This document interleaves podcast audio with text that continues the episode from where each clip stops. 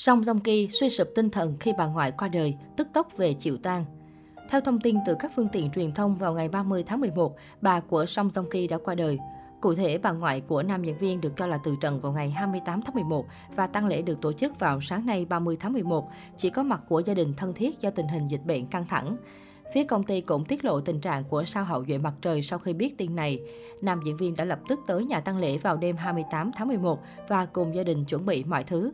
Anh rất sốc và đau buồn trước sự ra đi của bà ngoại. Trong khi đó, Song Joong Ki hiện đang chuẩn bị cho sự trở lại màn ảnh nhỏ trong bộ phim mới của đài GTBC, The Youngest Son of the Child Boy Family, dự kiến sẽ phát sóng vào năm 2022.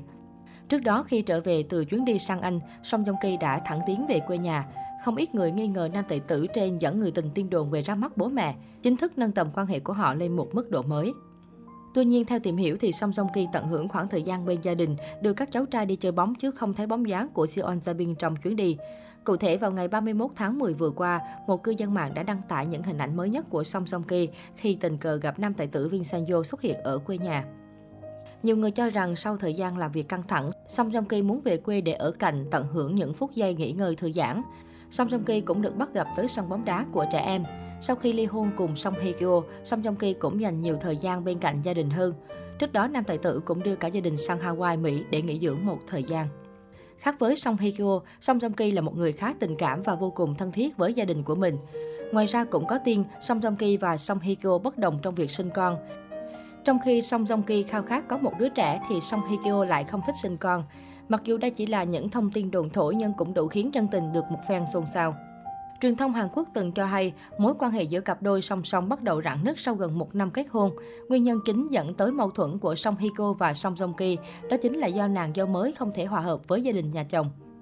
Theo đó, Song Joong Ki vốn là một người đàn ông của gia đình, gần gũi với bố mẹ, anh chị em và họ hàng, trong khi Song Hye Kyo sinh ra trong một gia đình không trọn vẹn nên quen sống một mình. Việc kết hôn và trở thành nàng dâu trong gia đình coi trọng những nét văn hóa truyền thống, vô hình trở thành áp lực với Song Hye Kyo. Cô không cảm thấy thoải mái khi tham gia những bữa tụ tập cùng họ hàng bên chồng và bắt đầu xuất hiện khoảng cách với chồng. Gia đình Song Joong Ki cũng cảm thấy không thoải mái với một cô con dâu xa cách như vậy. Mâu thuẫn giữa hai vợ chồng bắt đầu xuất hiện khi Song Song Ki cho rằng Song Hye Kyo không tôn trọng gia đình anh, còn Song Hye Kyo thấy ngột ngạt với cuộc sống hôn nhân, thiếu tự do như vậy. Thời điểm Song Hye Kyo và Song Joong Ki công khai ly hôn, anh trai của Song Joong Ki cũng nhiều lần bóng gió về mâu thuẫn của gia đình với em dâu là không thể hàn gắn. Khi cặp đôi hậu duệ mặt trời làm đám cưới, gia đình Song Joong Ki từng tỏ thái độ hoan nghênh và tự hào về nàng dâu mới.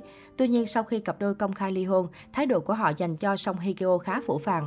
Họ xóa bỏ hình ảnh liên quan tới cô trên trang cá nhân, tháo bỏ những hình ảnh liên quan tới bộ phim hậu duệ mặt trời tại nhà của Song Joong Ki, dù trước đó đây là niềm tự hào của cả dòng họ Song.